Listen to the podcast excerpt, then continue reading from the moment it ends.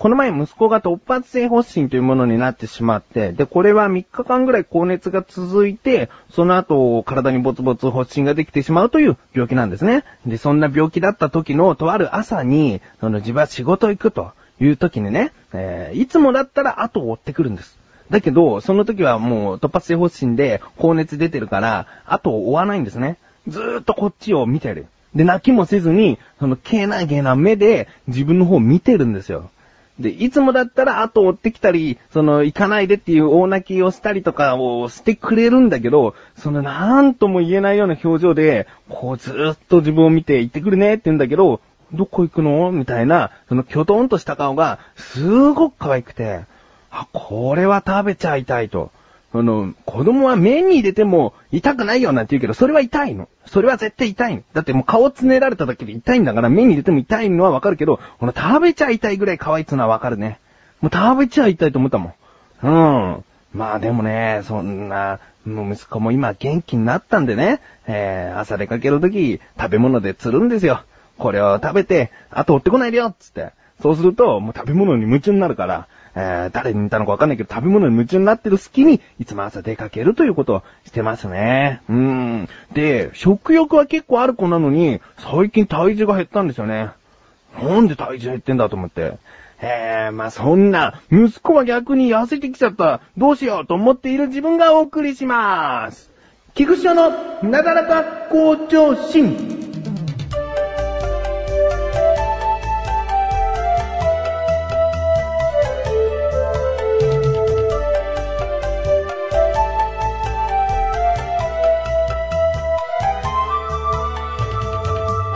痩せてきちゃったって言うけど、本当に人並み以上、人並みっていうのはそのぐらいの年の子以上に食べ物を与えてると思うんだけどね。うん、やっぱその運動量というか動き回るのが多いからかもしれないね。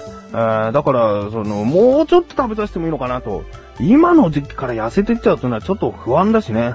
えー子供のうちは多少丸々してたら、それはそれで可愛いはずだから、えーいいんじゃないかなと思います。自分もこう丸々するたんびに可愛がられたらいいなぁなんて思ってますけどね。えーまあそれは置いときまして、その突発性発疹が起こった時に、まあ病院に行きまして、子供をその、見てもらおうと思ってね。その時はまだ突発性発疹ってわかんないから、なんだろうな、この高熱。もしかして突発性かなぐらいだったから、病院に行こうと思いました。で、その病院に行く時に、朝行くことになって、で、自分も仕事そのまま行く日だったんだけど、その神さんも息子も準備が終わってて、で、タクシーでもう病院行っちゃうからっていうのね。で、そのタクシーということは、自分はその駅まで歩いてだいたい20分くらいかかっちゃうんだけど、タクシーに乗ってその病院まで行くことで歩いて10分くらいになるんです。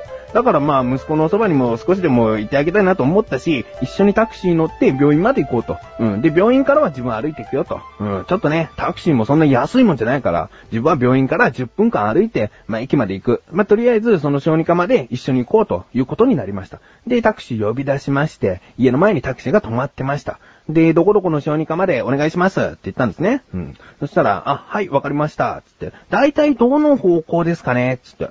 ああ、わかんないのかなと思って、〇〇方面です、つって。で、その地域だと結構有名な地名なんですね。だから、〇〇方面ですねって言っただけで、とりあえず方向的にはそっちに向かってくれれば、えーいいかなと思ったんですね。で、まあ、車さんに乗り込んで、タクシー出発しました。で、初めての十字路で、ここは右行くんだよな。もう〇〇っていう地名に行くには絶対右に行くしかないから。左にむしろ行っちゃったら、U ターンでもしない限り、すんごく遠回りになるのね。で、そこでびっくりしたのが、タクシーの運転手、左にウィンカー出してて、で、ちょ、ちょっと待ってくださいってって、信号まだ赤だったから、ここ右行ってくださいって言ったの。うん、もう絶対誰がどう見ても右しかないから、その地名に行くには。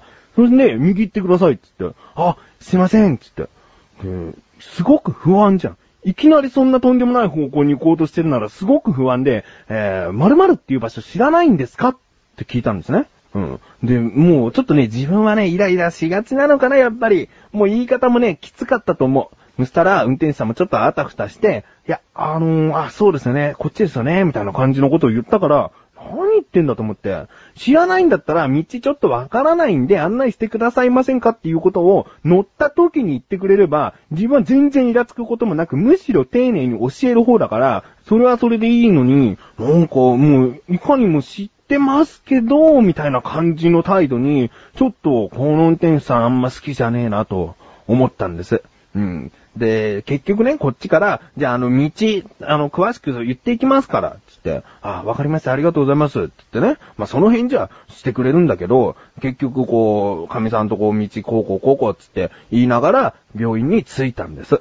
で、支払いも済んで、自分はここから駅まで歩いていくと。まあ、神さんとも、息子ともそこの病院の前で別れて、自分は駅の方に歩いてきました。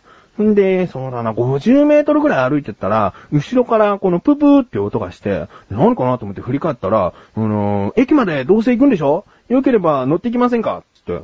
で、そのさっきのね、タクシーなんですよ。えー、いいの？と思って。で、あ、いいんですか？って、もちろん確認したら、いいよいいよ、自分もちょうど駅の方行くし、つって、あありがとうございます、つって乗せてもらったんですよ。初めてその空車の車を乗りましたよ。で、駅の方まで、まあ歩いて10分だから大した距離でもないんだけど、そのまま駅の方まで行ってくれて、で、駅にはタクシーターミナルがあるから、おそらくそこに行きたいんだろうなと思って、タクシーターミナルの手前で自分は、あの、もう気遣って降りようと思って、あ、ここでいいですよっ、つって、歩いてもうすぐそこ駅だし、ここでいいですよ、つったら、いや、もうちょっとちゃんと奥まで行きますから、とか言ってね。もうこう、わざわざここを曲がってしまったらタクシーターミナルまでこう回り道しなきゃいけないのに、ちゃんとこの駅のその電車乗る方の入り口まで、あの、行ってくれようとしたんですね。うん。で、その、また次の信号で止まっていたら、あ、すいません。あの、ちょっと向こうの対向車側に、うちの会社のタクシーが止まってるんで、ここで降りてくださいませんか？って言うから、いや、全然いいよと思って、ありがとうございます。助かりました。つって降りたんですね。うん。で、まあ、その、結局そのタクシー会社のルールではもちろん空車で、その、お客さんを乗せるなんてことはするなってルールがあるんでしょうよ。だから、やむを得ず自分を降ろしざるを得なかった。じゃないかなと思うんですね。えー、でもありがとうございます、つって。なんかさ、自分がこうイライラしてね、最初ね、強く言っちゃって、あの、嫌われてるかなと思ったの。嫌われてるかなっていうか、ちょっとこの客嫌だなって思われてるんじゃないかなと思ってたの。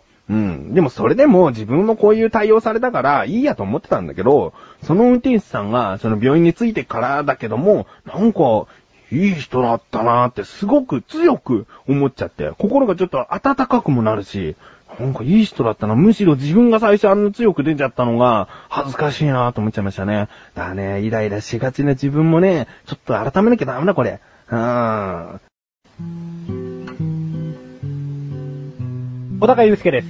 アシスタントの菊池です。小高、菊池の小高カルチャーは2週間に一度の水曜日更新ですが、どんな番組ですか？はい、この番組はアーティストでもあり、イーティストでもある小高祐介が文化人っぽくお届けする番組です。はい、頑張ってください。ぜひ聞いてください。はい、頑張ってください。さようだかさあ、コーナーに参ります。自力80%。このコーナーでは日常にある様々な疑問や質問に対して自分で調べ自分で解決していくコーナーでもあり、リスナーの方からのご相談やお悩み解決していくというコーナーです。今回はメールが届いております。初めてですね。えー、ラジオネームトムキャットさん。ありがとうございます。本文、翔さん、こんにちは。こんにちは。いつも楽しく拝聴しております。近頃、いろんなポッドキャスト番組を聞いてて疑問に思ったのですが、そこで耳にするポッドキャストとネットラジオってどう違うのでしょうか？自分でも番組を作ってみたいと思った時にどちらかを選ぶのでしょうか？翔さん、ポッドキャストとネットラジオの違いをどうか教えてくださいと。いうことですね。いやー、この疑問に似たようなことをもしかしたら過去にお話ししたことがあるかもしれません。だけど、そのお話しした時っていうのは自分も経験が浅かったり、中途半端な考え方だったので、今回はまた改めてね、自分の中でもどう整理がついているか、こう疑問解決していきたいなと思います。トムキャットさん、ありがとうございます。ということで、今回の疑問。ポッドキャストとネットラジオの違いって何ですね。調べてきましたというか自分の考えはこうです。ここからが答え。まず、ポッドキャストというのは、その iPod のポッドと放送を意味するブロードキャストという言葉を組み合わせた造語なんですね。えー、もともとは、その Apple 社の iPod で、その RSS というものを通して、音声や動画が聞けたり見れたりするものだったんですけれども、今ではもうデジタルオーディオプレイヤーで、もう大体ポッドキャストというのは対応してきましたんで、もうその iPod だけのものでもなくなってきましたね。えー、このポッドキャスト、えーよく言われるのがその仕組みだと言いますね。先ほど言いました RSS というファイルがあるんですけれども、こちらのファイルを通して、えーダウンロードする仕組みのことを、ポッドキャストと、もしくは、その行為をポッドキャスティングなんていう風に呼ぶらしいですね。うん。まあちょっと、その、ポッドキャストという言葉を置いておきます。次にネットラジオ。ネットラジオというのは、そうですね。もう言い方次第だと思うんですね。他にも、ウェブラジオとか、もう略してネトラジとか、いろんな言い方をしています。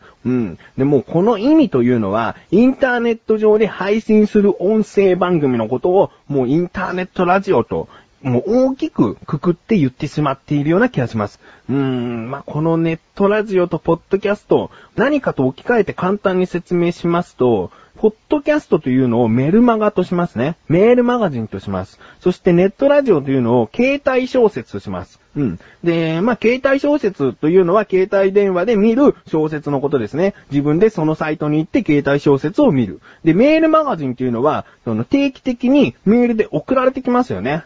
えーその内容が、例えば小説だった場合、もう自動的に自分の携帯電話で、その携帯小説が読める。このメールマガジンという仕組みが、ポッドキャストというものと思ってください。で、携帯小説その一つ一つ、もしくはその携帯小説が載っているサイトのことを、ネットラジオという感覚ですね。例えば簡単に言うと、その携帯小説はメールマガジンで配信してますよっていうことがあれば、インターネットラジオはポッドキャスト対応ですと。なるんですね。うん。なので、まあ、その、自分の番組ですね。例えば、このなだらか向上心はインターネットラジオ番組が、ポッドキャスト対応でも配信しておりますという言い方をしてます。えー、小高菊池の小高ルチャーも、そういう言い方をしてます。で、自分が他に携わっている番組、クッチレサーラジオ。こちらももう名前にラジオをつけた通り、インターネットラジオ。そして、ポッドキャストにも対応しておりますという言い方をしています。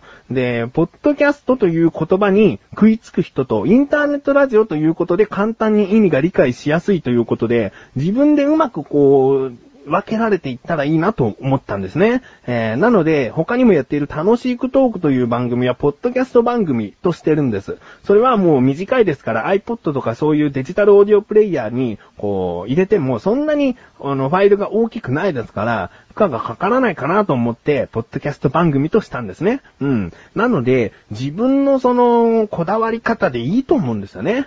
えー、ポッドキャスト、インターネットラジオ、どうやって呼ぼうかな、どうやって呼んだ方が、その人に伝えるときに伝わりやすいかなと思ったときに、えー選んだらいいと思います。うん、周りにそのインターネットに詳しくない人がいた場合、そのポッドキャストとか言ってもね、あまり伝わりづらいかもしれない。だからインターネットラジオをやってるんだよってことを言うと、あ、インターネットで配信しているラジオなのかなっていう、もうそのすぐ意味が理解しやすい言葉になってるので、えーわかりやすい言葉を見つけて使い分けるのがいいんじゃないかなと思います。まあ、どちらでもね、インターネットラジオでも、ウェブラジオでも、ポッドキャストでも、どれでも掲げておかしくないと思います。うん。どうですかね、トムキャットさん。ご自身の理解のしやすい言葉で、えー、番組を始められてはいかがですかね。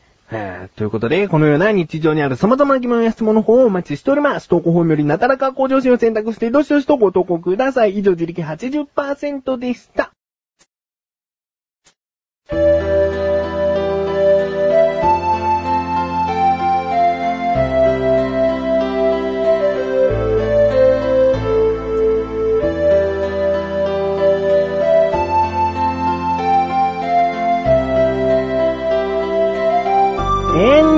グでーす。そしてすぐお知らせでーす。このなだらか向上心が配信されたと同時に更新されました。小高菊池の小高カルチャー。聞いてみてください。今回はネットラジオリレー企画というものに参加しました。えー理想的な出会いってどういうの？なんつう話を男二人で話しております。気になるという方は聞いてみてください。そして、リンクページから行きます。アスレチック放送局にあるクッチレサーラジオ。月に1回更新で、この度、えーこの配信と同時に更新されました。えー聞いてみてください。ということで、なだらか向上心は毎週水曜日更新です。それではまた次回、お相手は菊池勝利したメガネタマーにでもあるよ。お疲れ様です。